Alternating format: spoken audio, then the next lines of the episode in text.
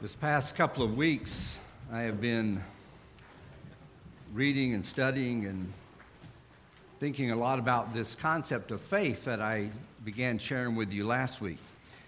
I appreciate Ed's uh, leading the song Faith is the Victory uh, because that kind of helps set our minds in that direction if you were listening to the words as we sang that, that song. My struggle right now is that I have more to say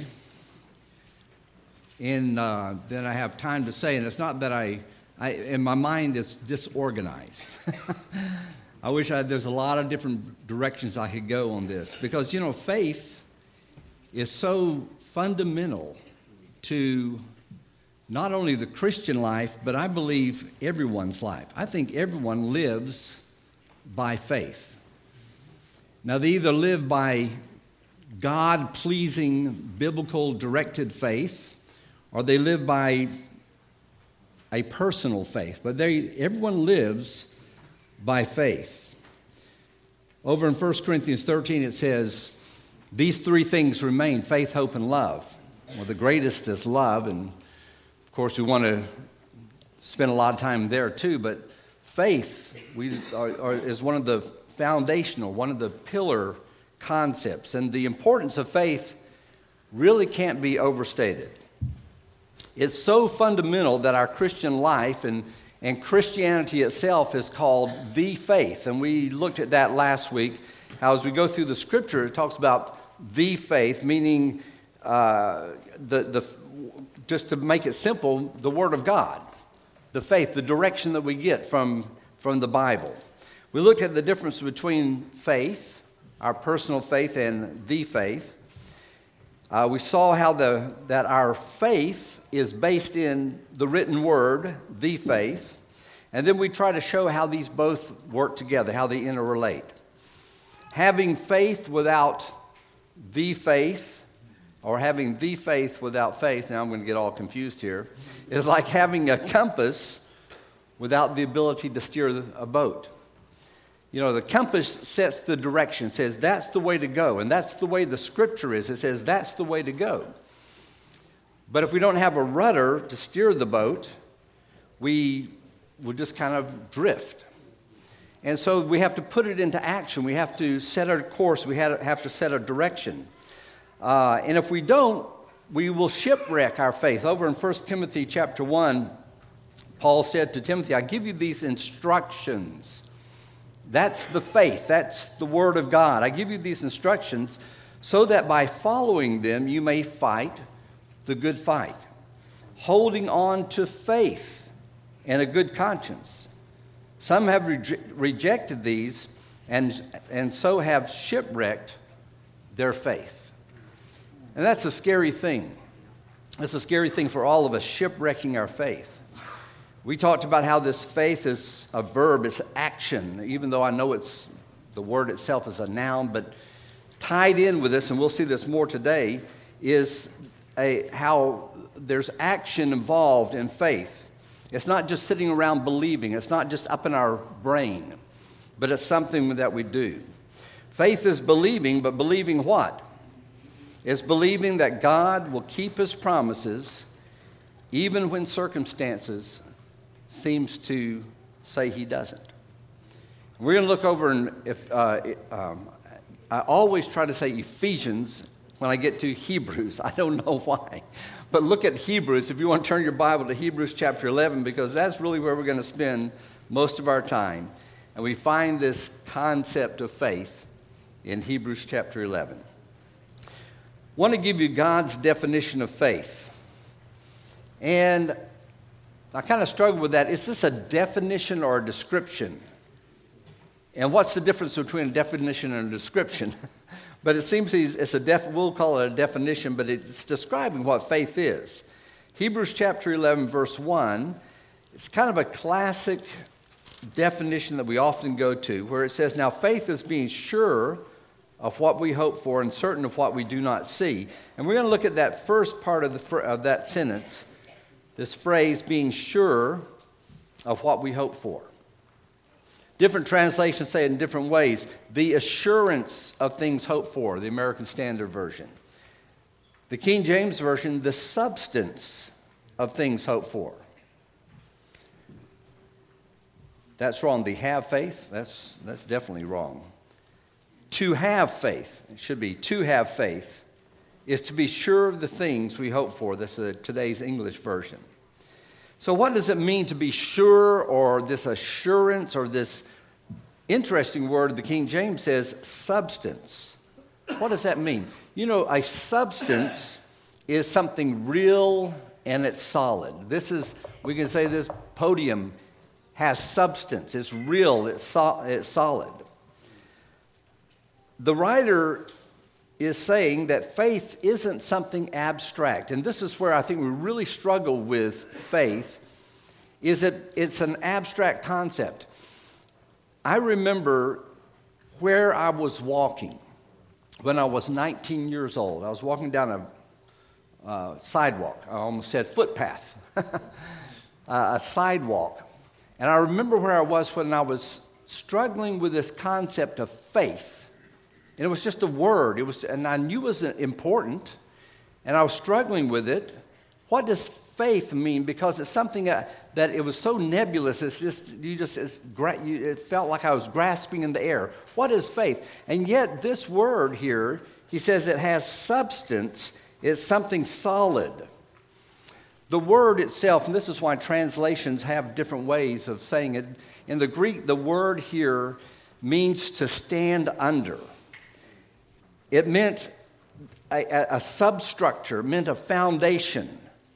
Uh, that's, you, you stand under something that's a foundation uh, uh, uh, that, you, that you stand on. It meant something or someone who was firm and steady, a person who was firm and steady, someone you could rely on. It meant someone, it actually meant courageous. If someone you, you could rely on them, they were courageous. If you bought property and you know you, you had to prove it was your property, they gave you they give you a title. You have a title deed. And so this word here meant you have a legal agreement, you have a title. It's you stand under this legal agreement. And so there was something very solid to this word that I think in our English we really don't see, or maybe it's our culture that we don't see the, how solid this is. Because we often think about faith as being blind faith. Just do a Google search, it's amazing, especially when you get into uh, the sites of um, skeptics and the atheist sites, and they will show how many Christians live by blind faith, and it doesn't make any sense. And it made me think, and this is one of the rabbit trails that I, I wanted to go down that I'm not going to go too far down, but it makes me think that that's part of our problem is the way we're living out our faith in front of the world. It comes across sometimes as just blind faith that we, that we don't know why we believe uh, and maybe that's part of a problem. We don't know, some don't know why. You haven't taken the time to study out the evidence and see why you believe. But biblical faith is not that way at all. It's faith that is solid, it's real, it's not based in ignorance, it's based in, in, in facts. It's not believing because I need to believe. I just need to believe in something, so okay, Christianity is a good thing to believe in. Or it's not even because I want to believe. One of the sites I was reading talked about just this need to be a part of someone and wanting to believe in something. And so people just believe because they want to believe. There's no substance, there's, no, there's nothing solid in that kind of faith. There's nothing real in that sort of faith. So God calls us to a faith that is based in evidence, is based in thought, it's based in intellect, it's based in credible things, something that you can look at and say, that's credible. I, I can believe that because it's evidence standing in front of me. And that's why this word sometimes is translated sure. There's something of confidence and strength. One interlinear translation translated this where when it gets into verse 4 and verse 3, verse 4, by faith, it said, it translated it to sureness. To sureness. It's not, I don't know. Why do you believe, I, I, well, I don't know? Do you believe in that, do you believe that, uh, that there's life after death? Well, I hope so. It's not that kind of faith. It's not, well, I can't be certain. Faith is, I know. I rest in hope. I am certain. And the problem that many people have is that our faith is shallow because we haven't really looked at the evidence in a deep way. Another side trail that I don't want to go down, but I'll go a little ways down. Even if you have a little faith, that's a good thing. Luke chapter 17, Jesus challenged the disciples, and, the, and, and at the end of that, I can just see their mouths open and they just say, Lord, increase our faith. Give us more faith. We need more faith to believe that. And you know what Jesus said? If you have faith of a mustard seed, just a tiny bit of faith, well, you could say to this mountain, move He's saying you can do great things with just a little faith. But it's where you're placing the faith. If you're placing faith in faith, you're not going to get very far. But if you're placing your little faith in a big God, boy, you can go a long ways with that. So don't look at yourself, and, and, and as we get into Hebrews 11, don't look at yourself and say, oh, you know, the great faith of moving overseas and doing mission work the great faith of, you know, starting this business and growing it and giving millions of dollars away.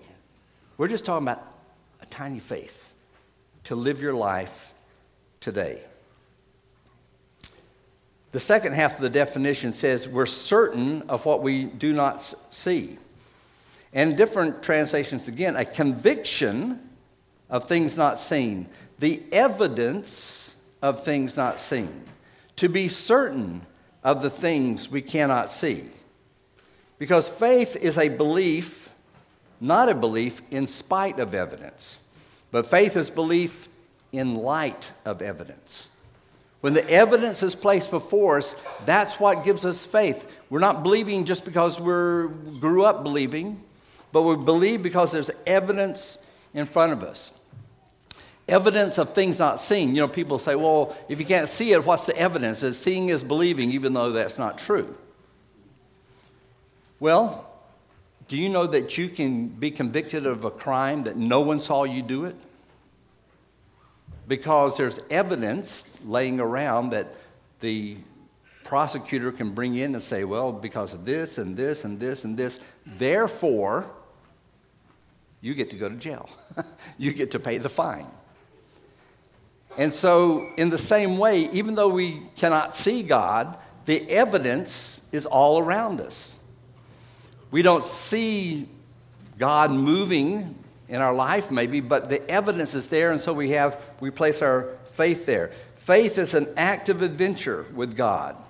Despite earthly consequences, as we read on in a moment, we'll see that things happen to people that aren't good, but they still live by faith. Faith is a trusting action based the, on the evidence that God Himself has given us. God faith is always attached to action. It's not simple optimism, optimism. It's not just up in my brain, I intellectually understand. It's not, and this is real popular these days, I believe so I achieve, or I can't remember how that saying goes. I believe I achieve, or something like that which kind of means you just believe and things will happen. I can do, I can do anything type thing, positive thinking. It's not that. But it's looking backwards to how God has worked in people's lives, not only my own life, but other people's lives and my own life.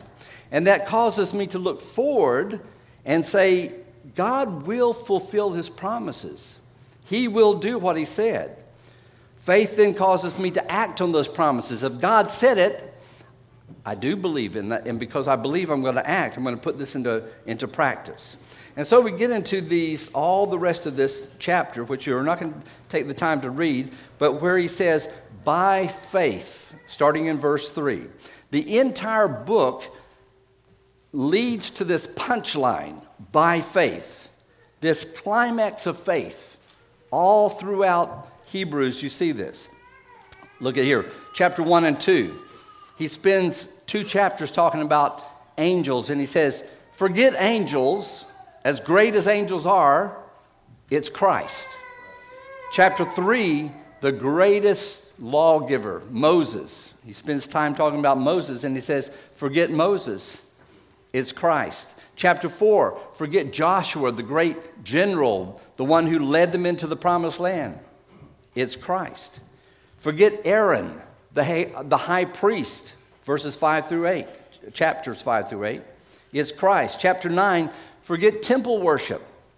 It's Christ. Chapter 10, forget animal sacrifices. It's Christ. And all these things, we could spend hours and hours looking at how, what he is saying here, where he says, as important as these things are, they were simply shadows of what is solid and real. And that was Christ. And so we get to chapter 11, and he says, based on the overwhelming evidence, we have this rock solid foundation of who Christ is and what he has done. And this evidence will give you certainty, sureness, a conviction of the promises of God that they will be fulfilled. And then he says, this is how it works in people's lives. He says, if you look down in your Bible, by faith, and he starts out with we. We understand. Verse 3. And then in verse 4, he says, By faith, Abel offered God a better sacrifice. Then in uh, uh, verse 5, he says, By faith, Enoch was taken from this life. But then down in verse, um, verse 6, he says, He was commended as one who pleased God. The way he lived his life pleased God. We go on to see in verse 7 that Noah built an ark. He condemned the world when he preached for 100 years and talked. He talked to people who were saying, Come in the ark with me, basically, is what he was saying. But because they didn't, they stood condemned. He became uh, an, an, an, heir of the promise. Uh, Abraham, verses 8 through 19, says he went, he made his home, he lived in tents, he was enabled, he offered sacrifices. We see these things he's doing, actions again. Verse 20 Isaac blessed Jacob. And then Jacob blessed Joseph's sons, verses 21 through 22. You know, I find it really interesting that, and this is one of my little side thoughts again, when we get down to uh, Joseph in verse 22, Joseph has one of the most amazing stories of his faith. As you read the latter part of uh, uh, Genesis, how as a teenager he was, uh, uh, his brothers sold him into slavery and all the things he, that he went through. And you would think that when we got to that, they would say, by faith, Joseph uh, remained faithful even though he was put into prison. But you know what it says in verse, I think it's 22? By faith, Joseph, when the end was near, he gave some instructions. That's what he's, he's put up in, the, in this uh, chapter of faith. He says, he gave instructions. And we think, oh, he, it should be some of these great things he did. And what, what it made me think was this, is sometimes we as Christians think, you know, I, I do so little. Uh, I wish I could do big things for God. But as we look at these things, sometimes you may be called to do a big thing for God, but sometimes it's just little things that you're called to do. He gave instructions by faith. You see, uh, Rahab, she welcomed uh, the, the um, Israelites in uh, and protected them, gave them a place to stay. She opened up her home. That's what she was known for. Moses' parents hid him in verse 23. He refused to be known as Pharaoh's son. He chose to leave Egypt. He kept the Passover, verses 24 through 28.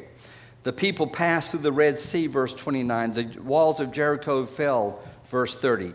And what I want to point out in all these things is we see this continued action. We see them doing something each time. Faith not only calls for action, it is action.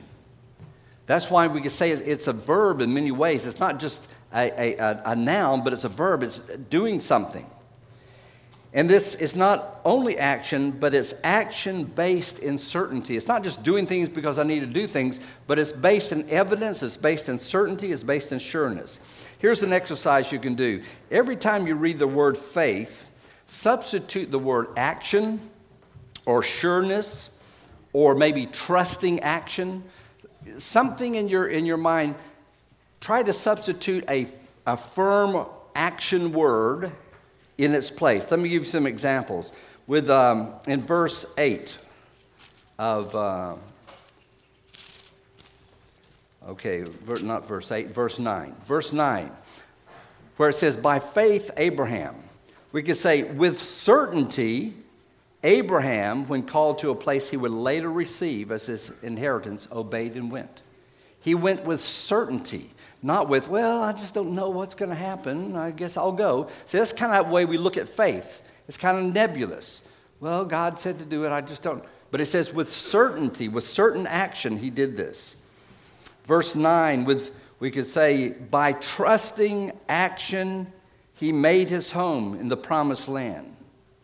Um, verse, uh, let's see, I wrote down another. Verse 33. Let's go down here. Verse 33.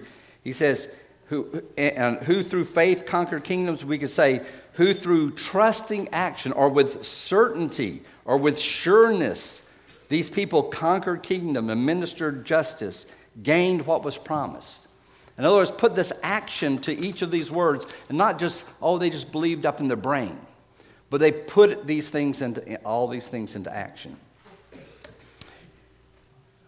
Have there we go. We'll look at a simple way of defining faith. We can call it the ABCs of faith.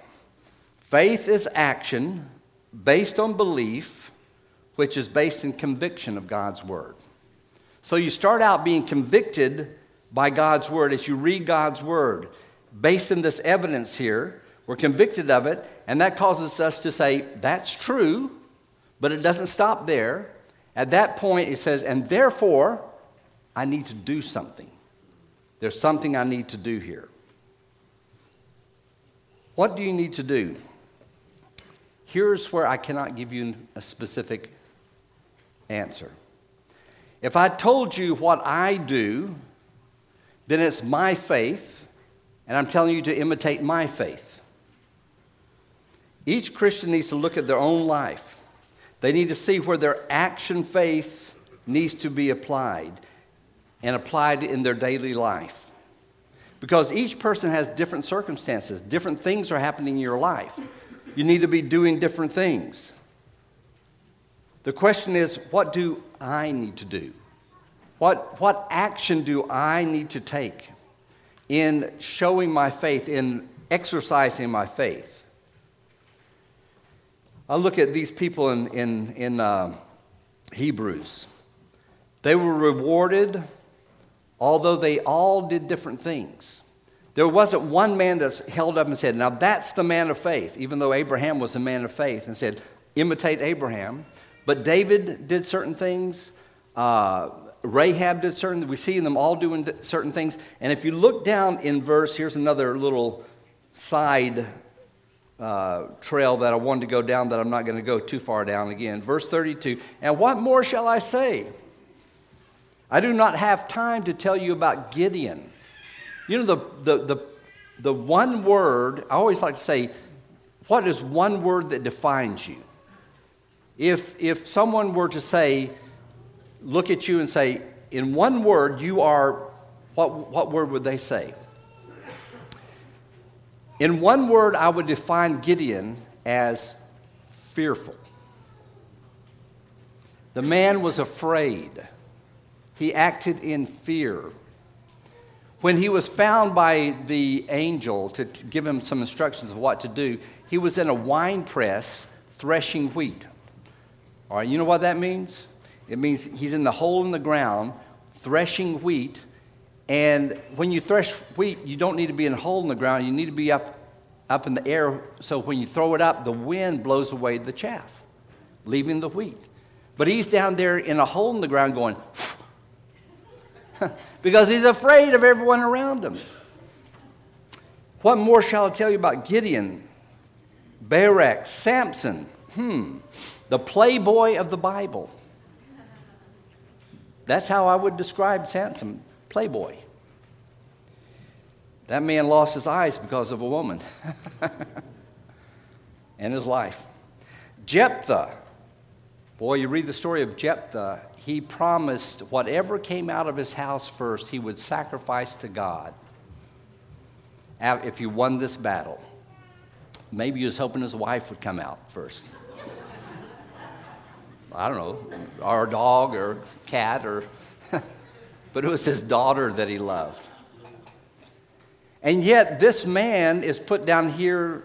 What more shall I say about this? Faithful Jephthah, faithful Samson, faithful Gideon, who through faith did these things.